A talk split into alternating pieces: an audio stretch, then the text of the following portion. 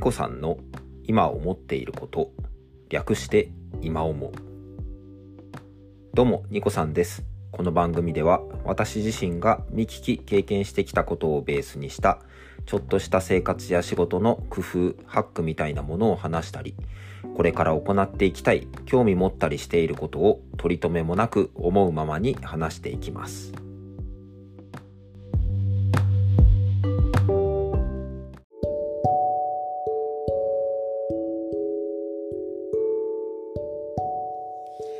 はい、ということで、103回目、4月13日の収録です。いつも聞いていただきまして、本当にありがとうございます。今回は、年度初めの保護者会で思ったことについてお話ししていこうと思います。学生のお子さんがいらっしゃるご家庭の方々については、まあ、例えば4月になると、まあ、年度初めの、えー、いろんなですね、例えばえーと、新しい教科書を準備したりとか、えーまあ、入学式とか控えている場合はですね制服を準備したりとかランドセルを準備したりとかってさまざ、まあ、ると思うんですけども実際に学校が始まってくると、えー、あるのが保護者会というものでございます。はい、もう皆さん保護者会終わられましたでしょうか。えー、私はですねこの今日4月13日に、えー、保護者会を終えてまいりました。えっ、ー、と2人子供がいますのでもう1回ねあの保護者会がある形でございますけどもそこはパートナーとですね、え役割分担をしてみたいな形になってございますけども、え今回ですね、えっ、と、まあ、いろんな取り組みを保護者会でも工夫されているなっていう印象はあったんですけども、今回は、まあ、あの、2つの学年が体育館に集まりましてですね、えー、まずはま校長先生のお話ですとか、先生の紹介ですとか、そういったものをみんなで、えー、聞いた上で、えー、その後学年に分かれて学年ごとの伝達事項のお話。で、それが終わった後に、えー、クラスに分かれて、クラスの中での、まあ、先生、担任の先生との交流ですとか、えー、PTA の役割決めとか、いうことが行われてまいりました。えー、都合、まあ大体全部で1時間半ぐらいの時間だったかなと思います。で、まあこの保護者会の、まあ、やり方自体もですね、本当に学校の先生方もですね、よく考えられていて、みんなで共通で聞けばいいことについては、やっぱりね、あの、全員で集まって1回で話すというところをまとめてくれているなという感想が持てましたし、で、その後の、例えば保護者の方々の移動の動線ですね、いうところを考えた上で、まだ同じフロアの中でもできるんじゃないかということで、なんか前に、えっ、ー、と、1学年、後ろに1学年という形で集まり、それぞれで学年の話をするということをされておりました。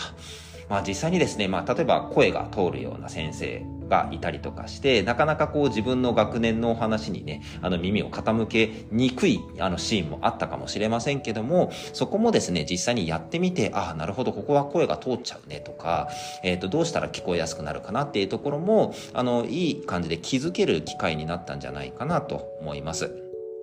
まあ、そういったふうにですね、あ伝えることをまとめていくことによって、最終的にあのクラスに分かれてあの話す、えー、と時間自体もですね、あのすごくスリムにすることができるということで、これも一つの効率化なんじゃないかなというふうに思ったのが、今回の保護者会に参加して思ったことでございます。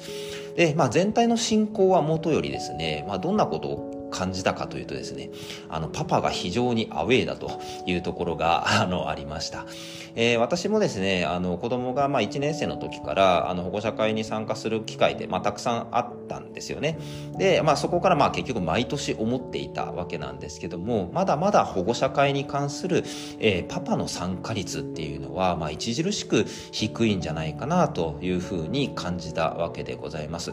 特に最初のですね、まあ、体育館に集まった時には、あの、2つの学年の、えー、保護者が集まるという形だったんですけども、おそらくですね、多分300人、うーん、ぐらいはいたんじゃないかなと思うんですけども、まあ、300人にいた中で多分、あの、パパが参加している、パパ、お父さんが参加しているのはですね、きっと、行って2桁と言いますかですね、あの、両手の人数と言いますか、まだまだそれぐらいなんだなっていう印象がありました。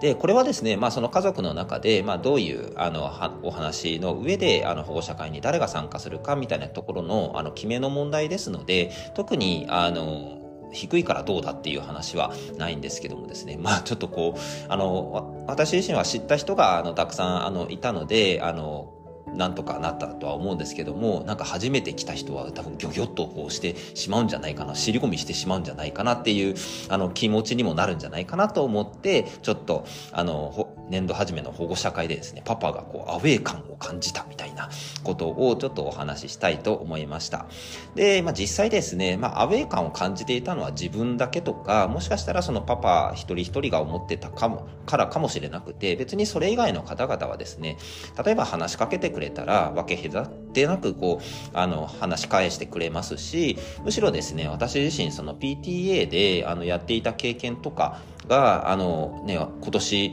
PTA の役割どうしようかっていうことを考えられていた方にですね、いや、実はこういうあの形で動いているので、他の PTA とはちょっと違うんですよ、みたいなことを経験談とかもお話しすることができたりしたので、特にですね、さあの、少人数だからといって、あの、アウェー感を感じる必要はなくて、どんどんいろんな人と話す機会と思っていただければ、あの、保護者会も、あの、